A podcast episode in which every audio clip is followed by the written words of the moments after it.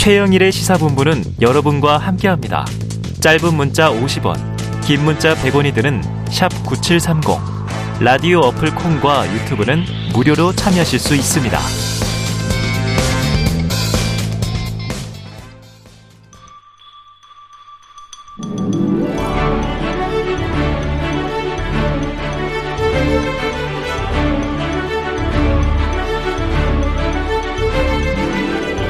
네, 기자들의 눈으로 정치권 소식을 들여다봅니다. 불사조 기자단. 피닉스죠, 피닉스. 오늘도 헐헐 날아보겠습니다. 경향신문 박순봉 기자, 세계일보 최영찬 기자 두 분 나오셨습니다. 어서 오세요. 안녕하세요. 바쁘시죠?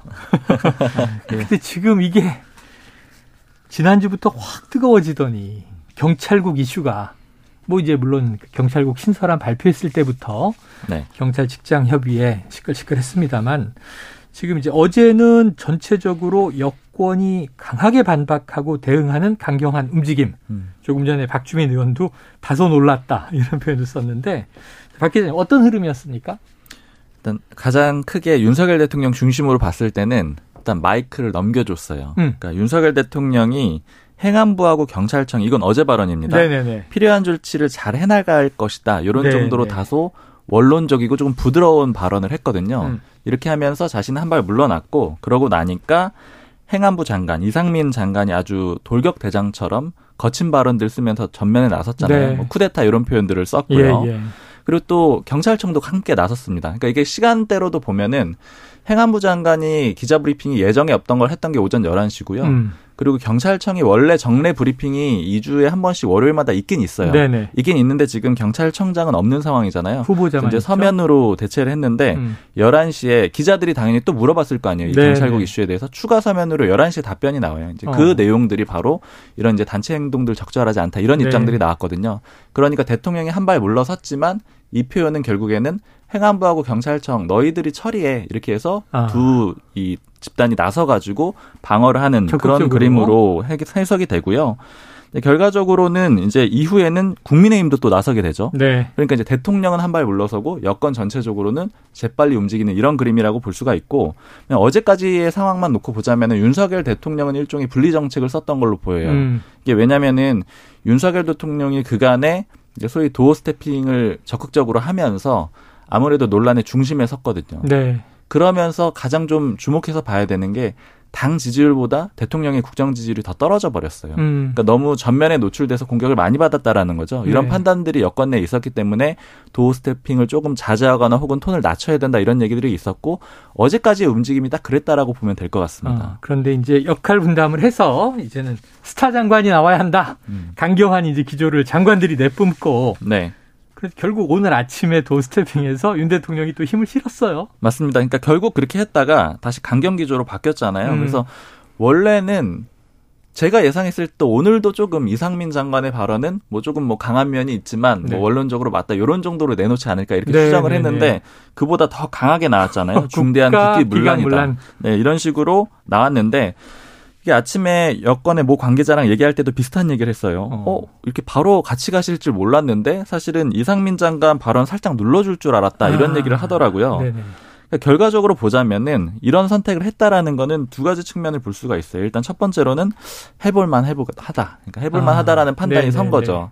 이게 그리고 근본적으로 보자면은 이 이슈 자체가 예전에 다른 이슈들을 지금 다 잡아먹었잖아요. 그렇죠. 상황이 나쁘지가 않아요. 그러니까 가장 근래의 생각을 해보자면은 음. 대통령의 사적 대통령실의 사적 채용 그 문제, 지지율 하락의 원인으로 짚었던 네. 뭐 인사 사적 채용 논란, 맞습니다. 또 여사 논란 맞습니다. 등등. 다 잡아 먹었고 어. 그리고 예를 들면 뭐 권성동 원내대표 논란 같은 것들도 한 번에 쏙 들어가 버렸잖아요. 네네. 그리고 그런 사적 채용 논란 같은 거는 여야 간의 그런 문제라기보다는 혹은 뭐 진보와 보수의 문제라기보다는 사실 대부분의 사람들이 다 좀 용납하기가 어려운 그런 내용들일 음. 경우가 많단 말이에요. 네네.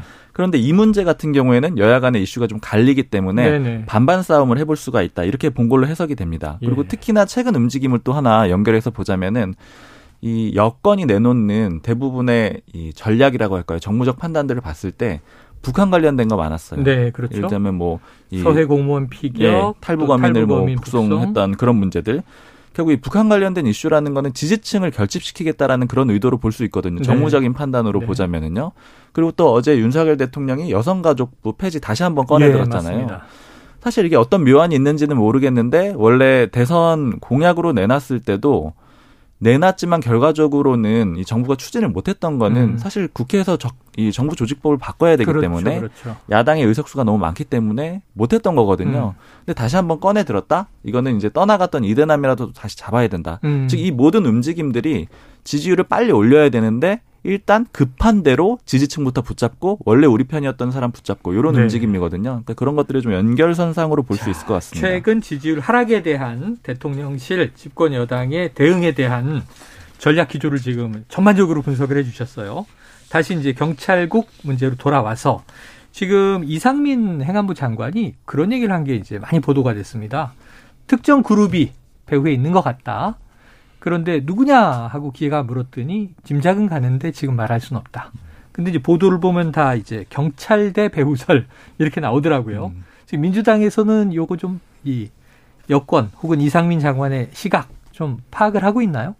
아직 뭐 배우설에 대해서 크게 뭐 언급이 된건 없고 왜냐면은 뭐 경찰서장 회의가 한다는 것까지 이렇게 경찰과 또 이렇게 밀착이 많이 돼 있는 당이 아니거든요, 사실은. 음. 그런 면에서 뭐 지금 이상민 장관은 당장에 뭐 위기를 모면하려고 일부러 그렇게 지금 프레임을 씌우려고 한 것 아니냐 뭐 음. 이런 반응들이 있고 어쨌든 지금 이 건을 계기로 민주당은 이제 다른 좀 분위기 사는 건 있어요. 네네. 지금 여당에서 야당 된 지 얼마 안 됐고 그리고 야당이어도 아직 너무 좀 무겁잖아요. 169석이나 되고. 음. 그래서 아, 이게 이제 잠자던 민주당의 야성을 깨운 신호탄이 됐다. 뭐 음. 뭐 이런 분석하는 기사들도 있거든요. 그러니까 실제로 오늘 원내 지도부가 처음으로 원내 대책회의를 국회에서 안 하고 네, 장애 네, 용산에서 했다면서 용산 대통령실에 가서 했어요. 그러면서 대통령실 안으로 들어가지 못했겠죠. 아 안에 들어가서 그 적어냈어요. 이 뭐 청원 그 무슨 문제 탄원 항의서 네. 항의서원을 뭐 아, 제출하거나 아, 이런 것까지 전달하고 예, 그런 것까지 했고 어쨌든 밖에서 마이크를 잡고 이제 의원들 가두에서 예, 했는데 아, 박홍근 원내대표는 뭐 어제랑 거의 대동소이한 발언을 해서 뭐 크게 음. 주목이 안 되는데 이제 그래도 꽤 목소리 큰 분들이 있잖아요. 이번에 네네. 최고위원 출마한 서영교 아. 아. 이런 분들 지금 발언 세게 하더라고요. 네. 그래서 그런 분들 이제 나서서 계속 마이크 잡고 하다 보면 이제 수위도 올라가고 음. 그러면서 앞으로 아 야당 생활하면서 장외에서 이렇게 좀 할 일이 많아지겠구나라는 지금 어쨌든 오늘 좀 그런 얘기들이 있었는데 근데 뭐 국감이 또 곧 있잖아요. 정기국회 들어가면은 사실은 여름 지나면 네네. 추석 지나고 바로 국감이죠. 그렇기 때문에 10월.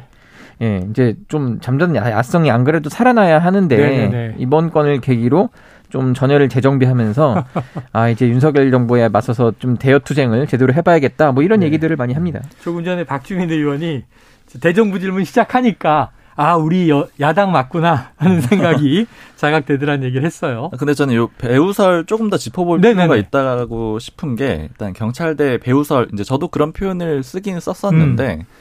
약간 배우설이라는 표현이 좀 일단 맞지는 않는 것 같아요. 왜냐면은 배후라는 거는 그 어. 뒤에 있어야 되잖아요. 네네. 즉 경찰대 배우설이라고 한다라면은 이번 이 경찰국 이슈에 대해서 뭔가 다른 조종하는 세력이 있다. 있어야 되는데 음. 경찰대는 어쨌든 경찰 내에 있는 사람들이잖아요. 네네. 이제 그럼에도 불구하고 이런 배우설 이런 표현들이 왜 좀 많이 나올까 이렇게 어. 생각을 해보자면은 아까 이걸 반반 싸움으로 끌고 가려고 할 가능성이 높다라고 말씀을 드렸잖아요. 예, 예. 반반, 반반 싸움이 돼야 돼. 반은 돼야지. 버리더라도 그렇죠. 반반 싸움이 돼야 여권 입장에선 나쁘지 않은 싸움이 되는 건데. 갈라치기라고 늘 부르는 건데. 그렇죠. 그렇게 된다라면은 결국에는 아마 이제 이 경찰대를 넘어서서 음.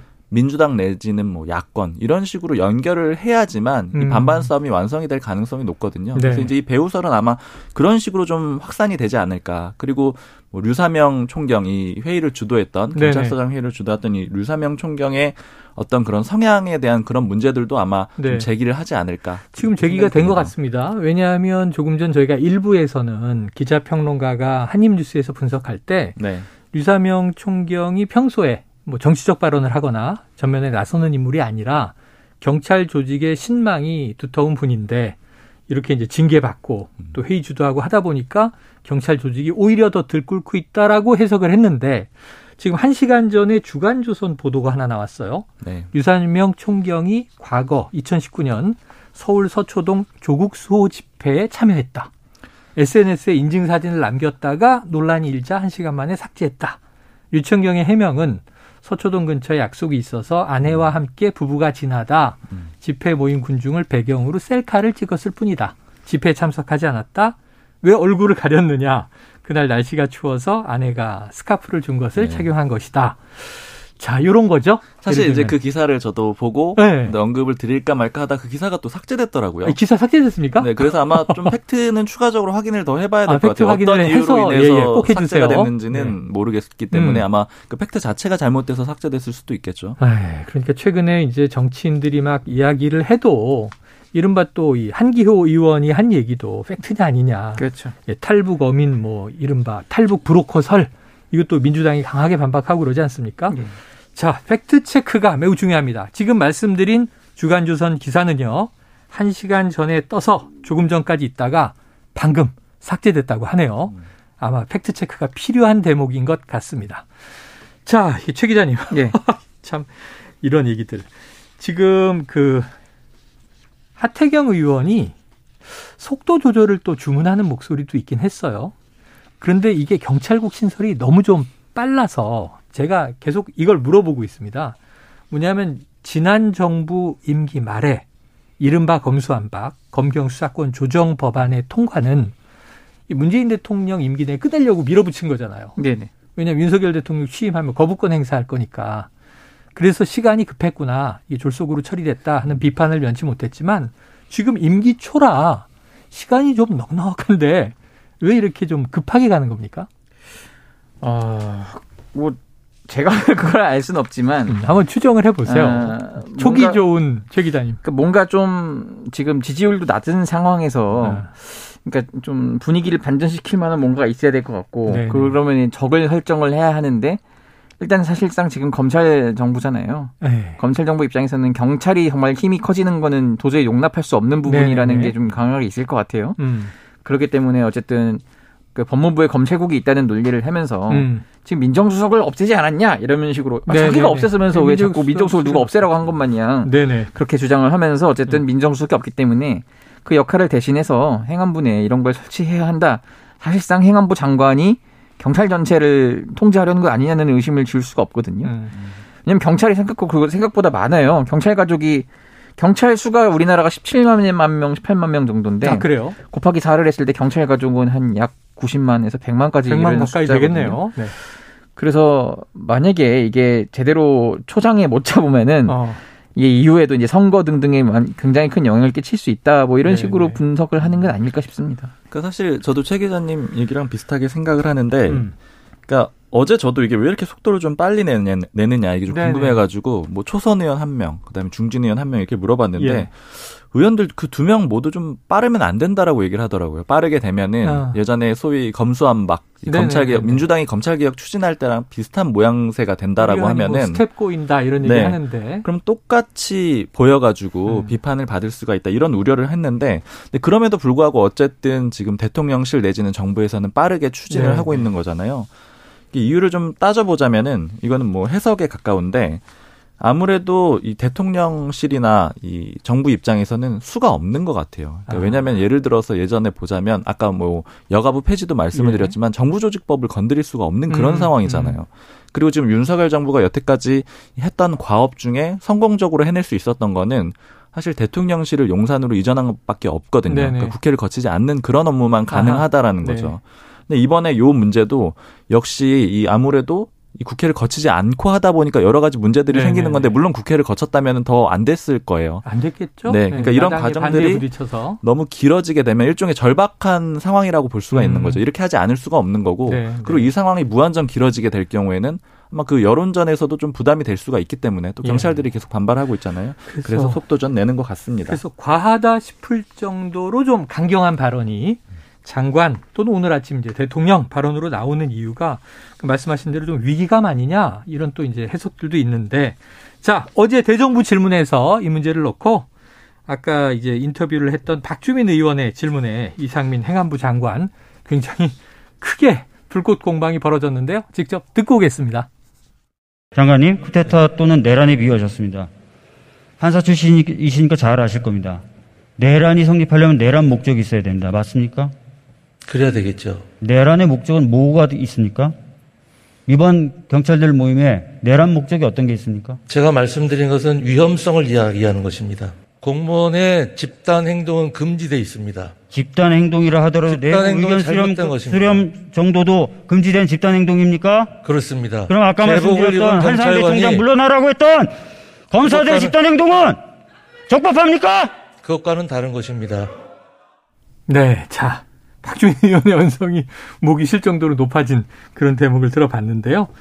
자 검사들의 집단 행동은 적법이고 또 이제 경찰의 뭐 이 회의 정도 의견 수렴은 위법이냐 하는 이제 이야기였고요. 이상민 장관은 그 다르다 이렇게 얘기를 하고 있어요. 자, 이, 이 대목에서 떠오르는 게 아까 다시 얘기를 돌아가서 윤 대통령이 이제 장관들을 불러놓고 스타 장관이 많이 나와야 한다. 그러니까 어찌 보면 지지율 하락의 원인을 좀 이 국정에 대한 홍보가 부재한 거 아니냐. 장관들이 열심히 좀 나가서 이야기를 해라. 장관들이 정무 감각을 가져야 한다. 이런 얘기도 했는데. 자, 최 기자님. 예. 이상민 장관 스타 장관 된 겁니까? 스타의 정의에 따라 다르지만 네. 하여튼 존재감은 보인 것 같아요. 존재감은 보였다. 그러니까 네. 지난 정부 때 사실 행안부 장관 누가 있었냐고 하면 사실 기억 잘 못 하실 거예요. 아 가물가물하네요. 네, 김부겸 네. 장관도 있었고 네. 뭐 진영 그리고 전해철 장관이 있었지만 네네. 네. 엄청 존재감을 보일 수 있는 그 분야도 아니고 존재감을 네. 잘안 보이는 그 장관인데 음. 일단 이상민 장관은 어 대통령 외에는 잘 보기 힘들던 소위 말하는 종합지 일면 톱에 지금 뭐 하루 이틀 계속 실리고 있는 종합지 상황이고. 일면 톱이면은 뭐 네. 스타 장관 그 메인 사진도 네, 미디어 상으로는 음. 꽤 많습니다 지금 굉장히 그렇기 때문에 아 이분이 나중에 황교안 전 총리처럼 네. 그 대통령의 딱 눈에 들면은 어. 행안부 장관을 잘 수행해서 한 2년 뒤 그러니까 총선 이후에 한번 총리를 노려볼 수도 있지 않을까 네네. 이런 생각은 들거든요. 아, 그러다가 갑자기 노려본다. 인지도 올라가고 하면 대권 주자 이름 넣어서 갑자기 대선 후보가 될 수도 있는 거예요. 어. 그런 식으로 또 누가 옆에서 바람을 넣으면은 좀 오버 액션이 나올 수도 있다. 아, 바람을 보니까. 넣으면 오버 액션이 나온다. 네네. 네. 아 이게 지금 얘기하시니까 약간 그 이미지 인상 이런 걸 보면 과거에 이제 이완구 전 총리 아, 아 저도 그림이, 그 생각 많이 했어요. 그죠 그죠. 좀 닮았어요. 네. 예, 닮았다. 이미지상으로만 네. 얘기를 한 겁니다. 자, 한편 어제 대정부 질문의 하이라이트는요. 전현직 법무부 장관의 충돌이었어요. 이 대목 듣고 와서 이야기 이어가겠습니다. 그래서 법무부 직제령에 인사정보관리단장 장관을 보임한다라고 그렇게 끼워넣게 했습니다. 물건을 끼워 팔기는 제가 봤어도 법령을 끼워 넣게 하는 건 처음 봅니다. 정정당당하다면 법무부 직제령 제3조 직무조항에 여기에 인사를 하는 두 글자를 넣어야 돼. 넣지 못했잖아요. 그리고 즉 업무는 없는데 직위는 만들었어요. 이게 꼼수입니다. 이게 법치농단이에요. 저는 거기에 동의하지 않습니다. 한동훈 장관 내 마음에 들면 검증 안 하고 내 마음에 안 들면 검증하는 거예요? 과거, 과거에 그러면 위원님께서 근무하셨던 민정수석실에서는 그럼 어떤 근거에서 사람들 명, 명부를 전부 대놓고 나서 검증하셨습니까? 제가 이 일을 하는 것이 잘못이라면 과거 정부에서 민정수석실에서 했던 인사 검증 업무는 모두 위법입니다. 국무총리를 검증하고 대통령 비서실장을 검증하고 대통령의 수석들을 검증할 수 있는 왕 중의 왕, 1인 지배 시대. 그걸 한동훈 장관이 지금 하고 있는 거예요. 전혀 그렇지 않습니다. 아니면 답니까?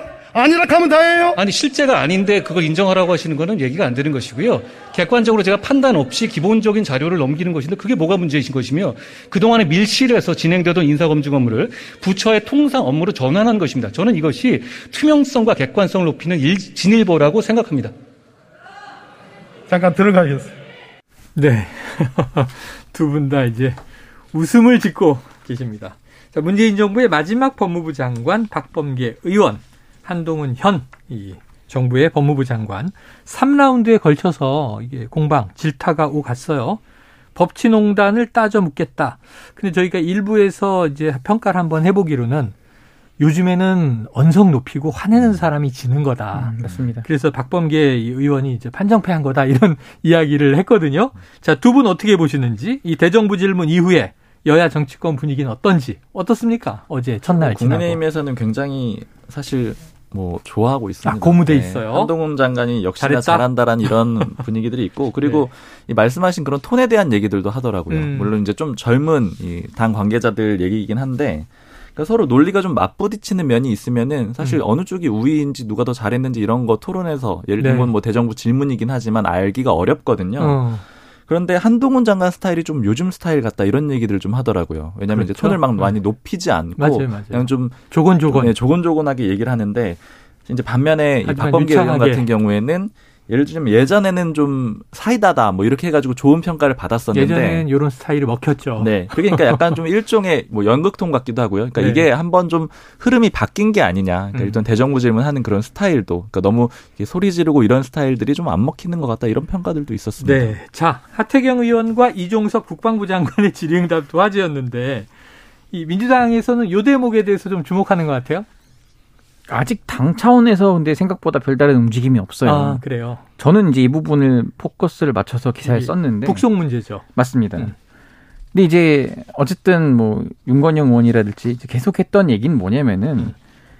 이 자체는 이 사안은 한미 정보 당국이 이그 흉악범으로 이 사실상 판단을 해서 그런 식의 보고를 마치고 어쨌든 이제 유엔사 동의를 거쳐서 보낸 거잖아요. 이제 권영세 장관이 오늘 막 뒤늦게 부랴부랴 수습하느라고 이 당정관 엇박자낸 거를 좀 이렇게 무마하려고 하던데. 음. 근데 이게 지금 이미 저는 어제 이 권 장관뿐만 아니라 이종섭 국방부 장관의 답 변으로 인해서 사실상 판정이 다 가려진 네. 것 같아요. 네. 왜냐하면 유엔사 그리고 사실상 미국 주한 미군도 네. 대부분 다 이게 이렇게 알고 있었다는 거거든요. 네네네네. 네, 네, 네. 이걸 뒤늦게 지금 약간 좀 안보몰이 뭐 북풍몰이식으로 해서 너무 특히 지난주에 한기호 의원이 너무 과한 주장들을 했던 거 아니냐. 네. 태용 의원도 마찬가지고. 그래서 네. 여기서 이제 바람이 많이 빠질 것 같습니다. 근데 오늘 또 이제 반론을 담은 기사들이 좀 쏟아져 나와요. 왜냐면 유엔, 유엔사도 몰랐다. 그러니까 뭔가 이제 승인을 하긴 했는데 누가 어떻게 올라가는지는 모르고 그냥 한국 정부 요청을 받아준 것일 뿐이다. 이런 또 얘기가 나와서 아, 이 진실 공방 더 갈 것 같은데요. 자, 박 기자님, 요거 하나 궁금해서 여쭤볼게요. 네. 주가 조작 혐의로 재판에 넘겨진 권오수 전 도이치모터스 회장의 아들 이, 이 회장은 지금 구속돼 있죠? 아, 지금 보석으로 풀려나서 아, 보석으로 재판받고 있습니다. 아, 네. 아, 재판이 계속 진행 중이고. 네. 여기 이제 지금 김건희 여사 사건이 이제 같이 네, 김건희 여사랑 잘 알고 지내는 사이로 알려져 있고 검찰이 네. 관계성 이 연관성을 좀 의심하고 있는 상황이죠. 예. 그런데 그 아들이 취임식에서 윤 대통령의 부친인 윤기준 교수의 바로 뒷자리에 VIP로 참석했다. 이게 뒤늦게 이제 확인 보도가 되면서 논란이 있는데 누가 그러면 이제 초청한 것이냐? 또 대통령실은 취임식에 참석했다고 뭐 수사에 영향을 주는 건 아니지 않느냐? 이제 어떻게 좀 돌아갑니까? 네. 일단 방금 말씀하신 대로 그렇게 해명을 하고 있는데 물론 대통령실의 주장이 틀렸다고 보기는 어렵죠. 왜냐하면 음. 그 대통령 취임식에 왔다고 해서 그걸 가지고 수사에 영향을 끼쳤다. 이렇게 네네. 단정 짓기에는 좀 중간 다리가 부족한데요. 근데 음. 다만 이 이슈가 불거지는 것 자체가 여권에서 상당히 부담을 갖고 있습니다. 음. 왜냐면은 일단 첫 번째로는 지금 김건희 여사의 일종의 스탠스를 보자면은 음. 좀 자맹에 가깝거든요. 모습 잘 드러내지 아, 않으려고 그렇죠? 하는 거죠. 어. 최근에 어. 논란이 되다 보니까요. 근데 그런 상황인데 자꾸 이런 보도로 인해서 이름이 다 자꾸만 거론이 되는 게 좀 부담이고요. 그리고 지금 대통령실의 사적 채용 문제라든가 아니면 김건희 여사와 관련해서도 뭐 코바나 컨텐츠 직원들 이런 문제들이 네네네. 네, 네. 이런 것과 좀 연관된 게 아닌가 하는 그런 정황적 의심을 많이 음. 하게 만드는 그런 음. 종류의 보도거든요. 그래서 여권에서는 좀 부담이 된다 이런 반응들이 있습니다. 자, 대통령실의 반응은 뭐 수사에 영향을 주는 건 아니지만 국민 눈높이를 봤을 때 여권에는 부담이 된다. 자, 최 기자님, 국회가 우여곡절 끝에 뭐 이번 주 사실상 문을 열었습니다. 대정부 질문 뭐 어제 오늘 내일 계속 하는데요. 그런데 민주당 내에서 이 원구성 상임위 배분에 대해서 뒷얘기가 나온다. 이건 무슨 어떤 내용이에요? 지금 원구성이 이제 다들 바라는 상임위와 네. 그 들여 보내줄 수 있는 그런 상임위 배정 받을 수 있는 상임위가 또 뭐 너무 천차만별 다르기 때문에 네. 일단 원내 지도부 입장에서는 강제로 배분을 해야 합니다. 아, 그러니까 인기 있는 상임위가 인기 있는 상임위와 비인기 상임위 이렇게 해서 근데 지금 여성가족위원회가 네. 너무 본인의 의사와는 다르게 강제로 배정된 분들이 많다는 거예요. 네. 이것 때문에 지금, 지금 못 간다고 원내 지도부에다가 굉장히 많이 항의를 하고 있는데, 음. 근데 마침 또 어제 부처 네, 폐지 노조법이 나왔잖아요. 저는 이게 그래서 오히려 윤석열 대통령한테 힘이 실어질 것 같아요. 아니 네. 야당에서도 저렇게 여가위 다들 가기 싫어하는데 예, 예. 예. 그럴 거면 상임위도 없애고 부처도 없앱시다라는 어. 논리가 통할 것 같거든요. 네네.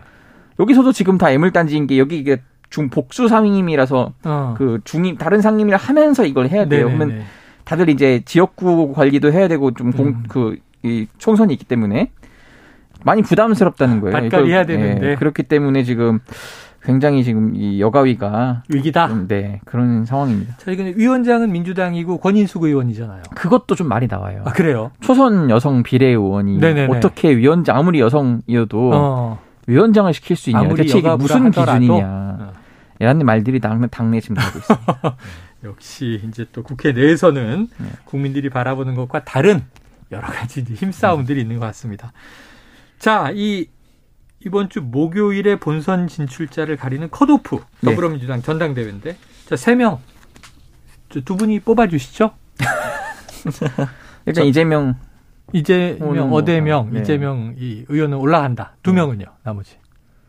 내일 모레, 내일 모레. 어렵습니다. 박주민 의원 본인 올라간다 그랬어요. 올라갈 저는, 것 같아요. 저는 박주민 의원 할게요. 아, 박주민 의원 다 올라간다? 오. 올라갈 것 같아요. 같아요. 예. 지금 제가 계속 밀고 있는데. 아, 예. 아, 밀고 있어요. 이게 저 점쟁이가 아니라 네. 과학적으로 분석을 하고 있거든요. 어, 과학적 분석이다. 7대 3이잖아요. 네네네. 그, 그 중앙위원이 380표입니다. 그렇죠. 어제 여론조사 30. 7인데 음. 여론조사 30인데 이것도 역선택 방지 조항 때문에 국민의힘 네. 지지자들 건 안 들어가요. 네. 그럴 경우에 박용진 의원이 좀 힘들고 박주민 의원이 좀 많이 얻을 수 있고. 네네네. 중앙위원 표를 의외로 박주민 의원이 좀 많이 모으고 있는 것 같아요. 예. 계속 소리 없이 어. 강하다. 아까 그렇다고 얘기했어요. 예. 실제로 그 소위 말하는 제가 볼 땐 철험의 이런 분들이 네네. 이재명 의원은 좀 안정권이니까 그럼 우리는 예비 경선 때 박주민 의원을 밀자 이런 네. 분위기가 좀 있을 수 있다. 저는 아, 그렇게 봅니다. 또 한 명은요? 강병원 의원이 될 것 같습니다. 강병원. 예, 예. 야, 그럼 양강 양박 중에 한 명씩 간다. 자, 여기서 이제 청취자분들 오해 없으시기 바랍니다. 최영찬 기자가 밀고 있다라고 아까 얘기한 건 개인적으로 뭐 지지한다, 네. 박주민 개다 이게 아니라 당적 없죠. 누가 네. 올라갈지를 이제 맞추는데 어차피 대표는 정해져 있는 것 같습니다. 아, 네네. 대표는 정해져 있는 것 같다. 어, 또막 이렇게 얘기를 하네요. 박 기자님 보시기엔 어때요? 그냥 저도 밖에서 보기에는 네. 아무래도 그 대중적 인지도가 그래도 조금 더 있는 박용진 의원이 이렇게 좀 힘을 쓸 수 있지 않을까 네, 이렇게 네. 생각을 했는데 박용진 의원의 여러 인터뷰를 봤을 때는 어. 그냥 좀 반대로 해석을 해보자면은 내부에선 좀 자신이 없는 그런 모습들이 많이 드러나는 것 같아요. 오히려 당 밖에서는 네, 그래서 있고. 네, 그래서 아무래도 그런 그런 한계점이 좀 많이 드러나지 않을까. 그래서 아마 최영찬 기자님이 뽑은 사람들이 네, 네. 좀 유력하지 않을까 생각합니다. 그래요. 변수가 하나 있습니다. 아, 변수가 있어요. 그러니까 중앙위원들 실제로 겉으로 잘, 잘 모르겠다고가 대부분인데 네. 그러면서도 하는 말이 박용진 의원은 중앙위원들과 이제 교류가 좀 없을 수도 있고 좀 네. 친분이 좀 덜해서 음. 직접 밀고 있지는 않다고 하지만 음. 이 여론조사를 중앙위원들이 무시를 못한다는 거예요. 이게 우리가 흔히 당심이 민심 따라간다 네. 이런 얘기 하잖아요. 이 당이 그러면 밖에 그 국민들한테 어떻게 보일까? 네, 우리가 네, 네. 이렇게 여론조사에서 많이 나오는 박용진 의원을 예비경선에서 떨어져 떨어뜨렸을 때 네. 국민들이 어떻게 볼까를 굉장히 의식을 한다는 거예요. 네. 그래서 지금 투표 당일까지도 좀 고민이 있는 것 같습니다. 다른 색깔의 후보도 하나쯤은 선택할 수 있지 않을까? 그렇죠. 좋아요. 이틀 더 지켜보고 다음 주에 불사조 기자단에서 이 청취자의 매를 들도록 하겠습니다. 여기서 마무리하죠.